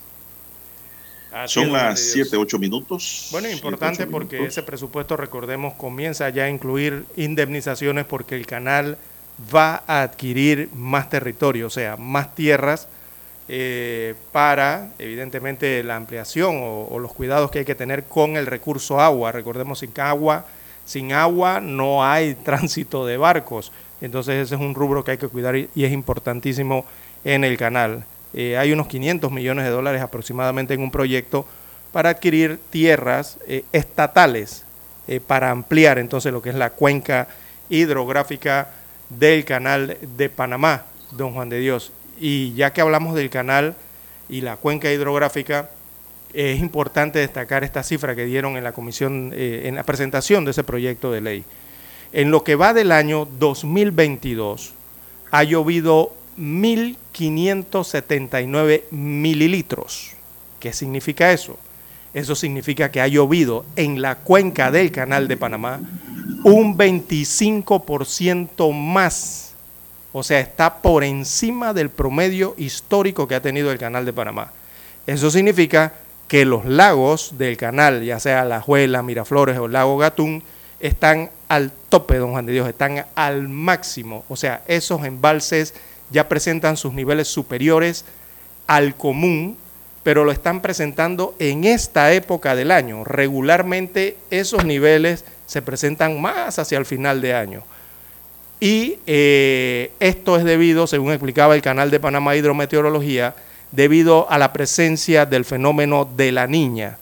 Eh, están llenando los lagos del canal de Panamá. Así que esto es una, eh, pareciera una noticia dramática, pero no lo es. Es una noticia muy positiva para el país y para el canal de Panamá, que sus lagos estén en los mayores niveles a esta altura del año, don Juan de Dios. Pero si estamos en el mes lluvioso, de los exactamente, meses lluviosos, exactamente, septiembre, don Juan de Dios. Pero con todo y que ha sido lluvioso históricamente este mes, este año 2022, la lluvia ha sido de mayor bendición porque ha roto todos los, eh, todas las estadísticas eh, de los embalses del canal de Panamá. O sea, los niveles están bien arriba en agua. Y eso es bueno para el canal. Yo creo que ya aquí en Panamá debemos ir pensando en, no sé, en otro lago artificial, don Juan de Dios, para apoyar el recurso agua para el canal. Porque se aún eh, que tengamos en el tercer juego de esclusas tinas reutilizables y otras tecnologías en la, en la esclusa 1 y en la esclusa 2, en las esclusas, los juegos 1 y 2, eh, aún así se siguen perdiendo millones de galones de agua en los esclusajes, sobre todo en los esclusajes de las, de las antiguas, ¿no? Eh, del canal de Panamá. Y hay que ver cómo se cosecha agua, don Juan de Dios, en el país, no simplemente en el canal de Panamá, en otras regiones del país. Mira el área central del país, este arco seco que está Herrera, Los Santos, parte de Veraguas y Coclé. Eh, hay que aprender a cosechar agua, a almacenar agua, don Juan de Dios, para cuando vienen la temporada seca. Porque en Panamá llueve bastante, pero el problema es que el agua se va. Se va en los ríos para los océanos y se va en los esclusajes. Si no reforestamos, don César, es por gusto. También, ¿no? Sí, es integral hay que todo, seguir ¿no? reforestando, hay que seguir reforestando en vez de estar cortando la madera, ¿no? cortando los árboles, hay que seguir sembrando. En Darien, don César, de tristeza los Sí, fines de semana, pasar por su carretera. Esos camiones que ve a van la y vienen. ¿ah? distancia la torre de humo de gente que está quemando para sembrar. Eh, Las quemas son dañinas para eh, lo que es la lo que es la, la foresta. Y donde no hay foresta no hay agua. Ya eso está, eso no hay que no admite discusión.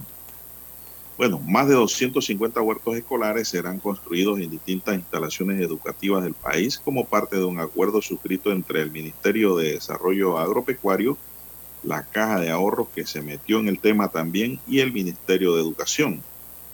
El convenio firmado por el ministro de Desarrollo Agropecuario, Augusto Valderrama, el viceministro de Educación, José Pío Castillero, y el gerente general de la Caja de Ahorros, Juan Melillo, consiste en la ejecución del programa de promoción de ahorro escolar y producción de alimentos en centros educativos del país para el periodo 2022-2024. Así que pues van a trabajar en lo que es huertos escolares. Al suscribir este acuerdo, Valderrama señaló que este es un convenio noble de alto contenido educativo y promocional de la educación y el ahorro, el cual con- conlleva una tremenda responsabilidad social de parte de la caja de ahorro.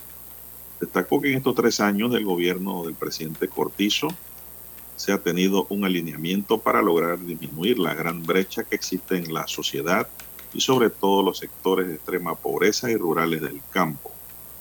Así que pues se ha logrado la participación aquí de la Casa de Sambo en una alianza estratégica para apoyar la producción nacional, la soberanía agroalimentaria y la seguridad alimentaria del país que se ha visto afectada a nivel mundial por causas de la pandemia producto de la COVID-19 y por el conflicto bélico que no termina entre Rusia y Ucrania, que trajo como consecuencia el alza de costos de combustibles y fertilizantes a nivel mundial. César.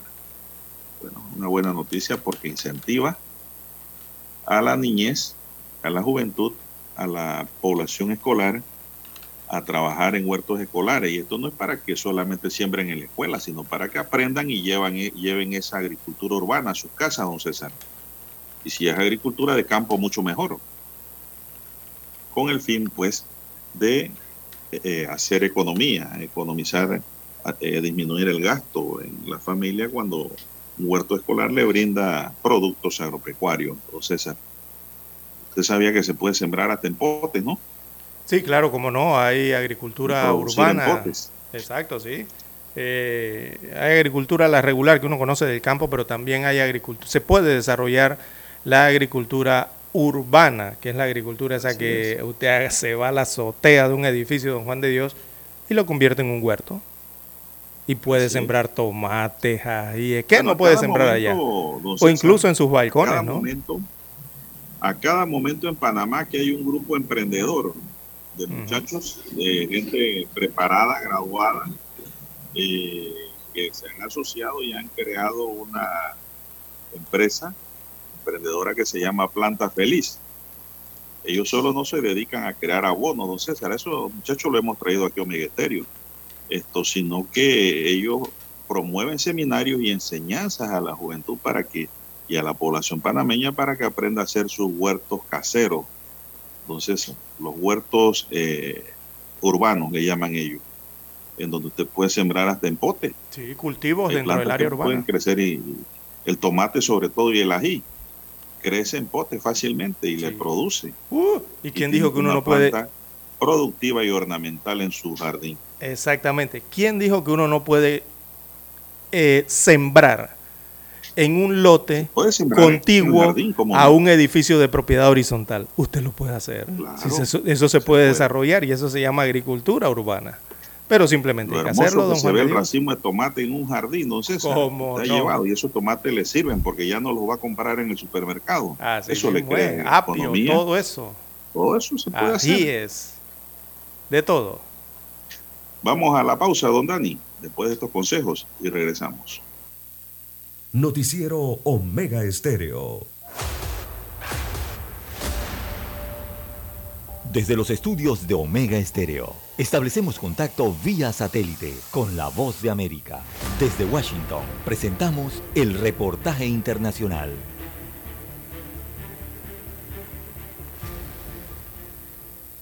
El cruce de varios tractocamiones cargados con aluminio hacia Colombia y con medicamentos hacia Venezuela marcó la reapertura oficial de la frontera entre las dos naciones, lo que materializó un sueño truncado por siete años de cierre y enfrentamientos diplomáticos. Desde la frontera, el presidente de Colombia, Gustavo Petro, dijo que este hecho debe redundar en la prosperidad de la población de lado y lado y retomar las millonarias cifras que el comercio binacional generaba antes del cierre. que ya no sean 400 millones de dólares que más o menos de contrabando van pasando con cobros de peajes durísimos por las trochas, sino que pasemos ojalá al final de este gobierno a 4 mil y que en el mediano plazo logremos recuperar los 8 mil que antes pasaban. Por su parte, Carlos Luna, presidente del Consejo Intergremial de Norte de Santander, señaló que la reapertura, además de dinamizar la economía, debe estimular la lucha contra la criminalidad que se apoderó de la zona limítrofe. Ahora las autoridades de Colombia y de Venezuela pues tendrán la responsabilidad de recuperar lo que se tenía en los últimos años que nadie respondió y se le entregó libremente a las bandas criminales la franquicia del paso de gente y de mercancía. A su turno, la senadora Gloria Flores dijo que el hecho histórico de la reapertura, más allá de las connotaciones económicas, repara la fractura que generó entre los pueblos hermanos las discrepancias ideológicas de los gobernantes. porque necesitamos los pueblos hermanos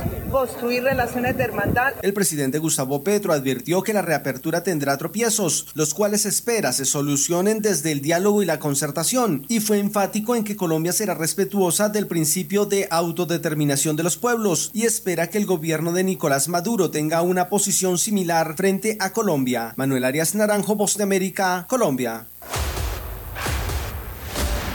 Escucharon vía satélite desde Washington el reportaje internacional.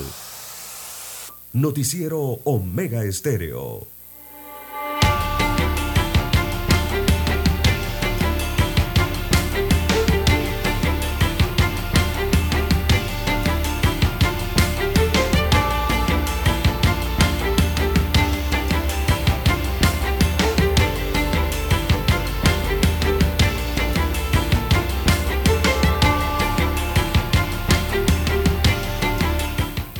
Continuamos, don César. Bueno, se ha formado un debate aquí con Dani, que es productor eh, metropolitano. Dice Dani que él saca yuca hasta de un pote, imagínense usted. De un, eh, capacidad que de un Dani envase de botella producir. plástica. Es cierto. ¿sí? Dice que la otra vez sembró una mata ñame que le produjo aguacate. Imagínense usted. Pero, pero él no, sí, eh, una talla de verdad lo que nos echó Dani. Pero él no Pero quiere. en fin, don César, el- eh, la idea es dar un consejo. Lo anterior era una broma. Esto es dar consejo a la población, ¿no? ¿Quién le dijo a usted que en medio de su jardín usted no puede tener ají pimentón? Que florece y, y le da colorido cuando madura, cuando está verde y cuando madura, tomate. En fin, usted hace con su jardín lo que quiera, pero aprovechelo para que haga agricultura también, haga los huertos metropolitanos, los huertos citadinos, don César. Así es. Se puede.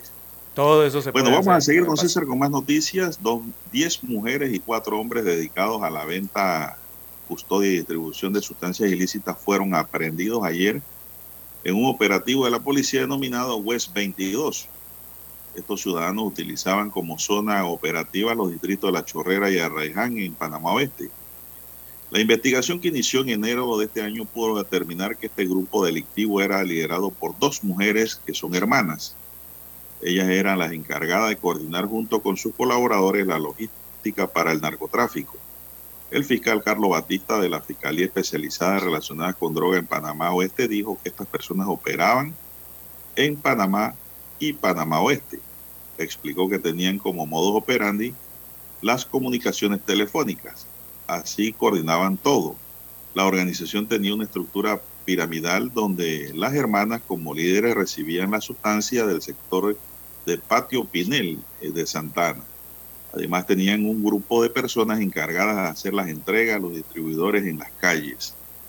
Este grupo pues ya estaba bajo observación y vigilancia de la Policía Nacional por varios meses y estudiaron su estructura estaba organizada. Las autoridades indicaron que se realizaron un total de 20 allanamientos y se registró y registro en donde participaron la DIP, la Dirección Nacional de Inteligencia Policial, la propia policía y la Fiscalía de Drogas del Panamá Oeste. Todos los aprendidos serán llevados a audiencia de garantía hoy por la Fiscalía de Drogas de Panamá Oeste para la imputación de cargos por la presunta comisión de delito de reunión y conspiración para cometer delitos relacionados con drogas en perjuicio de la sociedad. Entonces, los delitos contra la salud. Así que eran dos mujeres las cabecillas de esta banda. Son las 7.22 minutos, don César, en su noticiero Omega Estéreo, el primero con las últimas. ¿Qué más tenemos para esta mañana? Bien, don Juan de Dios, en más informaciones eh, para la mañana de hoy. Bueno, también mucho llamó la atención la comparecencia el día de ayer en la Comisión de Presupuestos del ministro de Obras Públicas, eh, Rafael Sabonge. Ayer eh, los diputados intentaron preguntarle de todo, o por lo menos esperaba que se le preguntara de todo. Pero don Juan de Dios, bueno, como siempre, recordemos que la Asamblea Nacional es un ente político, eh, todo quedó en preguntas políticas, en medio Sí. de lo que quizás el resto de la población quería saber o entender de por qué hay la, la red vial del país eh, presenta tantos destrozos o, o está con tanta falta de mantenimiento, ¿no? La red vial del país. Eh, no conocimos nada de eso, no, no conocimos la explicación de por qué no hay mantenimiento, de por qué se generan más huecos, de por qué las grietas no se tratan, de por qué no hay construcciones de carreteras nuevas. Y quedaron, don Juan de Dios, en la comisión en medio de lo que, bueno, siempre ocurre en la comisión, ¿no? Que son esas especies de shows, yo los denomino así, shows que se presentan, eh, ¿verdad? Del tira y jala entre los diputados y los eh, funcionarios eh, designados por el Ejecutivo a tratar de explicar o dar razones de algo. Al final, eh, don Juan de Dios, quedaron ahí entre palabras, más la diputada del Cambio Democrático, eh, Yanibel Ábrego, Eh, Cruce de palabras. En cuanto a la gestión del ministro de Obras Públicas, Rafael Sabonge, que al final no lleva una buena gestión, don Juan de Dios, desde mi punto de vista. Eh, pero era la oportunidad, don Juan de Dios, para conocer realmente qué está pasando en el Ministerio de Obras Públicas y fue completamente desperdiciada por los miembros de la comisión eh, allí en la Asamblea Nacional. Bueno, veremos qué acontece próximamente, pero Panamá clama para que tapen los huecos de frontera a frontera, don César. ¿Cómo no? Pero usted Eh, verá el próximo año, usted verá el próximo año, va a ser tranque por aquí, tranque por allá, ¿qué están haciendo? Tapando huecos, porque es el año preelectoral. Usted va a ver.